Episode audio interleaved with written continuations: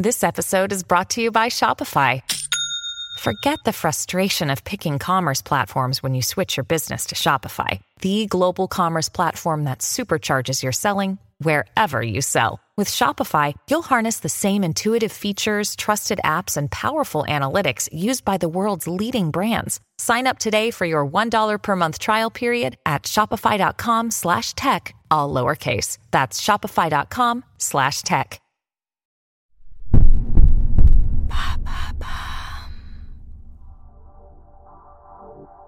Bonjour, je m'appelle Alice Vacher et avec l'agence de podcast Bababam, nous avons décidé de lancer l'empreinte. Nous partons à la rencontre d'entrepreneurs, de PDG de grands groupes, de directeurs de la communication, de la RSE, qui se battent chaque jour pour valoriser l'image, l'empreinte de leur entreprise.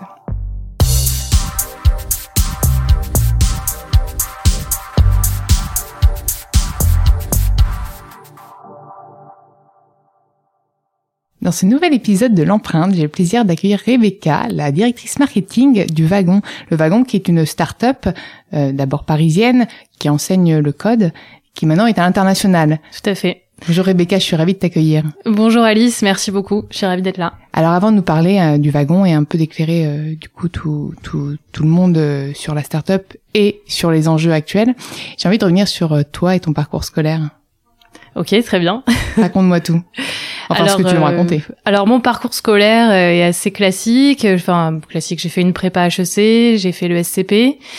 Euh, voilà, donc une école de commerce. Euh, je voulais être entrepreneuse parce que tout le monde dans ma famille est entrepreneur, commerçant ou profession libérale. Donc pour moi, c'était c'était vraiment le début, tu voulais euh, monter ta boîte. Ouais, ouais, ouais j'avais vraiment ça en moi depuis bah, depuis que j'ai 4 ans, quoi. Et plutôt une boîte de produits, une boîte de services, t'avais pas d'idée. J'étais plutôt dans le produit dans ma tête parce que souvent voilà plus jeune on a souvent euh, exactement du produit je pensais pas à un. SaaS quand j'avais 4 ans quoi on ne sait jamais voilà j'aurais pu mais c'était pas le cas et euh, du coup non j'avais vraiment ça en tête et euh, et donc en fait, à la fin de l'ESCP, euh, j'ai créé une petite boîte, enfin une petite start-up. C'était une marque de nœuds papillons pour femmes. Et, euh, et ouais, ça c'était c'était vraiment super. C'est devenu quoi C'est bah, on a fait ça pendant un an et demi avec une amie. On a lancé ça un peu pour rigoler au départ et en fait ça, ça a bien pris, ça, ça commence à être un peu la mode des nœuds papillons et puis euh, on avait créé un peu un univers autour de la marque. Chaque nœud avait le nom d'une femme euh, euh, romancière, poétesse, chanteuse, actrice. Donc on avait créé un peu ce, ce cet univers un peu féministe autour de la marque auquel on croyait vraiment, enfin qui était super important pour nous. On l'avait fait au début juste pour nous, puis en fait ça a bien marché et donc on a fait ça pendant à peu près un an et demi mais bon, on se sentait pas prête euh, forcément à, à en vivre. voilà, mm. exactement. Enfin, on était euh, encore euh, assez assez jeunes et on se sentait assez expérimenté, inexpérimenté plutôt. Et et puis donc on a préféré ensuite bah, rejoindre des boîtes pour acquérir plus d'expérience. Donc d'abord d'abord t'as pas entrepris tout de suite quoi. T'es allé dans bah, travaillé, tu t'es, tu t'es, travaillé dans, dans, des entreprises. Ouais, euh, bah en fait, bah cette euh, cette expérience c'était vraiment ma première expérience professionnelle. Et par la suite, j'ai travaillé dans des entreprises en me disant que j'avais envie d'apprendre plus euh, au contact de personnes qui avaient plus d'expérience que moi, qui allaient m'apprendre des choses et puis de monter en compétences euh, sur certains domaines, puisqu'en école on apprend surtout de la théorie finalement et on apprend très peu de pratique. Je sais pas si ça a changé, mais à l'époque c'était le cas et encore plus euh, pour ce qui est de l'entrepreneuriat enfin j'avais vraiment euh, très peu très peu de base donc euh, donc finalement j'avais envie d'apprendre sur le tas quoi et après ça, du coup, t'as as, as, monté une autre boîte avant de rejoindre le wagon? Non. Alors après, j'ai rejoint une start-up qui était en pleine création. Que j'ai rencontré un entrepreneur qui était en train de lancer une boîte dans la fintech. Donc la fintech c'est euh, financial technology. Mm. Euh, moi je connaissais rien à la fintech, mais j'étais super intéressée par le challenge. C'était aux environs de quelle, quelles années? C'était en 2014. Ouais, la fintech, ça avait déjà un bon essor. Hein. Ouais, ouais, ouais, ça commençait à, à vraiment prendre. Et, euh, et en fait, moi, je me, je me suis occupée de, bah, de toute la com et de finalement euh, créer un discours, une expertise euh, autour de, de la boîte. Euh, donc, j'ai, je passais mon temps à lire, à faire de la veille, à me renseigner, à, aller à des conférences. Et j'ai commencé à écrire une newsletter et des articles sur la fintech. Et au bout de deux ans, j'avais 53 000 abonnés. Euh, je, voilà, donc c'était hyper, c'était un peu fou comme aventure de de d'être à fond dans un sujet comme ça et c'est ce que j'ai vraiment adoré. Euh, ensuite, euh, j'étais toujours intéressée par ces sujets-là, mais je pense qu'il me manquait un peu le côté euh, avoir du sens, vraiment un peu d'impact. C'est très générationnel, mais en tout cas j'avais envie de ça, donc j'ai rejoint par la suite Ulule, euh, où je gérais aussi la communication et les contenus. Euh, et puis euh, le wagon, il y a un an et demi. Donc il y a une école de code, comme tu disais, euh, présente dans 35 villes partout dans le monde. Quand j'ai rejoint, il y avait 20 campus, maintenant il y en a 35, donc euh, c'est incroyable l'essor très, très vite. Et d'ailleurs, est-ce qu'il y a des pays dans, dans, lesquels ça marche le plus? Bah ça, ça marche très bien euh, en France, au Royaume-Uni, à Londres, euh, ça marche très bien à Berlin, ça marche aussi très mm. bien à Montréal, euh, Lisbonne, Barcelone, enfin dans les grandes capitales en fait. Euh, et puis il y a des nécessairement plus l'écosystème tech dans la ville en question est grand, mieux ça mieux ça peut marcher parce que le le marché n'est pas le marché est toujours assez assez petit, mais euh, est assez lié à l'écosystème tech déjà présent et puis surtout à à l'éducation qui existe autour du fait qu'il existe ce genre d'écoles qui sont des écoles euh, finalement qui proposent des formations très intensives. En fait, ça vient des États-Unis, ça s'appelle Coding Bootcamp.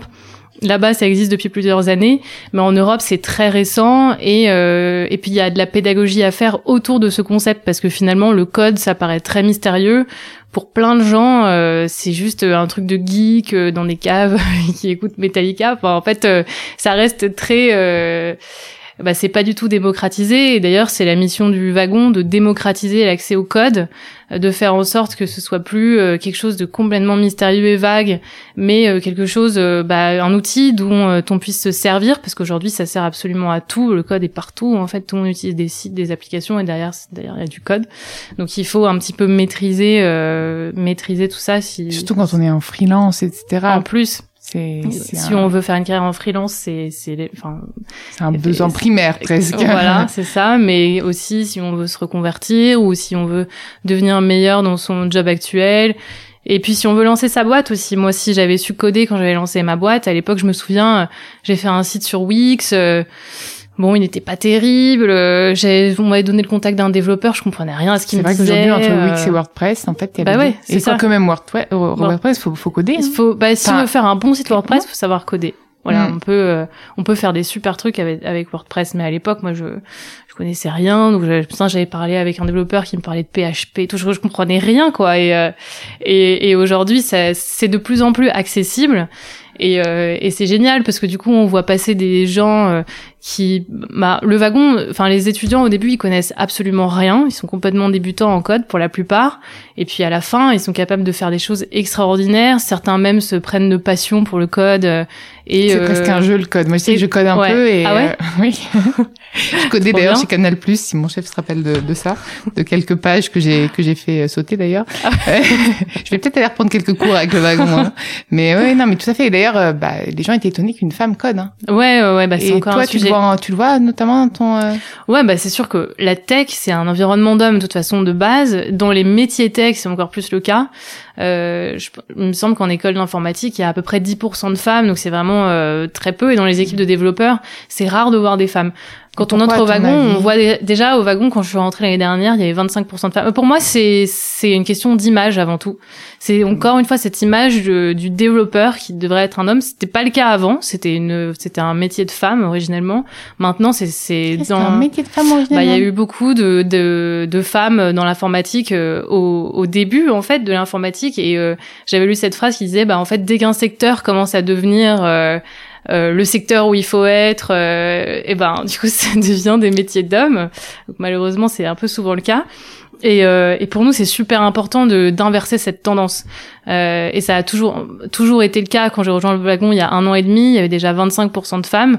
Et, euh, et en fait, on a mis en place pas mal d'actions pour euh, augmenter ce chiffre. Et là, en 2019, on est à 31% de femmes. Ah oui, c'est quand même pas mal. Ah bah ouais, c'est, enfin c'est génial. Et c'est toute promotion confondue, toute ville confondue. Tout à... Et les âges? Et les âges, alors euh, ça, va de, ça va de 18 à 65 ans. Là, je prends vraiment les extrêmes. La moyenne d'âge, c'est plutôt autour de 30 ans. Euh, typiquement, c'est une personne qui a quelques années d'expérience et qui veut soit se reconvertir, soit est curieuse euh, d'apprendre à coder, ou alors veut lancer sa boîte. Mais après, on a des profils hyper différents. Euh, dans la dernière promotion du wagon, il y avait euh, une femme de 60 ans qui est venue apprendre à coder par curiosité. Mmh. il y a aussi des gens très jeunes qui sortent d'école ou qui, qui, qui viennent juste de passer le bac et qui font ça pendant l'été. Donc les, les profils sont super variés. Et, et voilà, et donc c'est génial de voir. je pense que si le nombre de femmes dans les promotions du wagon augmente, c'est aussi parce que on met beaucoup plus en valeur, euh, enfin on, fait attention à mettre vraiment en valeur les femmes, les histoires de femmes qui apprennent à coder, euh, qui deviennent développeuses, qui deviennent entrepreneuses, parce qu'on se rend compte qu'en fait euh, cette représentation elle est super importante et que c'est plus facile de se projeter et de se dire que quelque chose est à, à sa si on voit quelqu'un qui nous ressemble faire ça. Donc finalement plus on parle d'histoires de femmes qui qui deviennent développeuses ou qui ont des métiers tech et qui adorent ça et qui ressemblent pas du tout à l'image qu'on a euh, d'un développeur, eh ben ça va permettre à plus de personnes de s'identifier. Là, je parle des femmes, mais ça peut aussi être voilà une personne euh, plus âgée ou une personne qui vient d'un milieu complètement différent. Euh, donc ça peut être ça peut être tout type de de représentations différentes de ce qu'on a à l'esprit. Et c'est vrai que quand on entre au wagon, bah, les gens qu'on voit ressemblent pas du tout à ce à quoi on, on, on pourrait s'attendre. Ça, je trouve ça Et d'ailleurs, vous jouez là-dessus en marketing, puisque tu es quand même responsable bah du marketing. C'est comment comment vous avez réussi à prendre ton ampleur en termes de communication? Est-ce que vous avez une stratégie euh? Bah, euh, en fait, originellement, le, wagon faisait pas du tout de marketing. Euh, la source d'acquisition euh, unique, c'était le bouche à oreille. Euh, toutes les personnes qui ont fait le wagon euh, jusqu'à euh, enfin jusqu'à assez récemment c'était par du bouche à oreille. Et un peu un quoi, ça marche encore hein. Bah ouais. Bah c'est c'est je, pense dis ça je dis rien mais voilà hein. ouais oui. Et, euh, et donc euh, et puis aussi une sorte de bouche à oreille un peu étendue qui sont deux deux sites de qui s'appellent SwitchUp et Course Report qui sont euh, des plateformes d'avis d'élèves sur des coding bootcamp qui référencent tous les coding bootcamp et en fait il se trouve que depuis 2016 donc et quatre ans d'affilée on est premier tout coding bootcamp confondu dans le monde euh, selon les avis de nos élèves. Donc euh, ça c'est aussi une sorte de bouche à oreille un peu. Euh, c'est un peu un label presque. Exactement. Et, et ce qui prouve bien la qualité de la formation et, et, euh, et donc c'est c'est aussi génial de faire du, du market pour une formation dont on sait qu'elle est excellente et que les étudiants sont ravis de la faire, etc. En plus de ça, ce qu'on fait c'est beaucoup d'événementiels avec des ateliers au code gratuits. Euh, donc ça permet euh, de faire parler de nous, ça permet aussi euh, d'amener des étudiants potentiels à avoir une première initiation au code, à voir si ça les intéresse, voir s'ils aiment la manière d'enseigner du wagon. Euh, et puis euh, ça permet aussi de, de, qualifier un petit peu euh, les candidatures parce que nous sur les candidatures on prend seulement 30% en moyenne d'élèves. Donc c'est plus intéressant pour nous d'avoir des candidatures de personnes qui ont déjà qui, qui, ont déjà fait un peu de code, qui savent que ça leur plaît, etc. Parce que pour nous le seul prérequis c'est la motivation. Donc quelqu'un qui s'inscrit mais en fait qui va pas du tout aimer, etc. C'est ça va pas être possible. Il y a déjà eu d'ailleurs ça des, des... C'est c'est très très rare. Ça arrive quasiment jamais. Et tant mieux parce que en fait toute la pédagogie du wagon est fondée aussi sur le travail en équipe. En fait tous les jours euh, les étudiants travaillent par deux il y a un algorithme qui euh, qui fait en sorte qu'il soit euh, euh, avec une personne différente chaque jour. Et à la fin de la formation, pendant deux semaines, ils se mettent par équipe de quatre et ils créent euh, une application ou un site de A à Z ensemble par équipe. C'est presque un speed dating de, de code. C'est un peu ça. c'est un peu ça. Le Tinder du code. Alors le exactement. on, a pensé à faire un speed-off. et euh, et il y a des concurrents forcément sur le sur le marché. Comment vous faites pour finalement émerger, vous différencier? Il y a des concurrents sur le marché. Euh, il y en a pas tellement en Europe. Il y en a beaucoup aux États-Unis, mais on n'y est pas. Euh, on se c'est un choix. c'est un choix aujourd'hui. Là-bas, déjà beaucoup de. C'est très concurrentiel et puis il y a un cadre légal qui euh, rend euh, qui rend euh, l'arrivée sur le marché très compliquée. Puis on est déjà très présent en Europe, en Amérique latine, en Asie.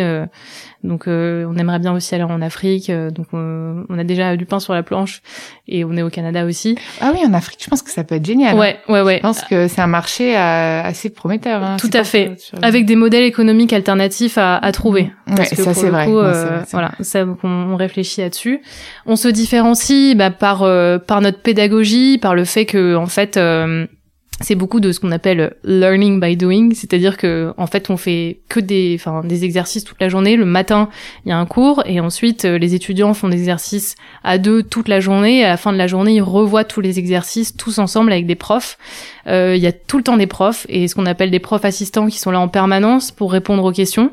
Donc c'est vraiment centré sur l'humain, la pédagogie, le travail en équipe. Euh, il y a vraiment ça. Et ensuite le wagon se différencie par la communauté, qui est une communauté extrêmement forte aujourd'hui de plus de 5300 alumni partout dans le monde.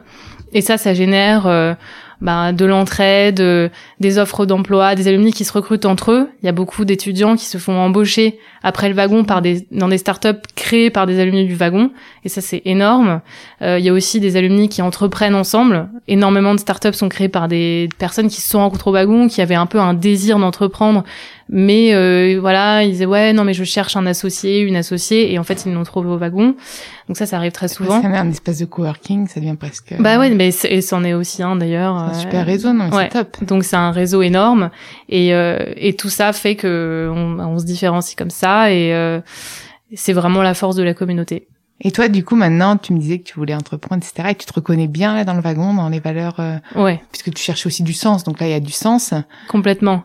Bah, je pense que, en fait, j'ai un peu analysé ce que je cherchais euh, exactement, parce que le sens, c'est un peu vague, c'est un peu ce qu'on dit tous aujourd'hui.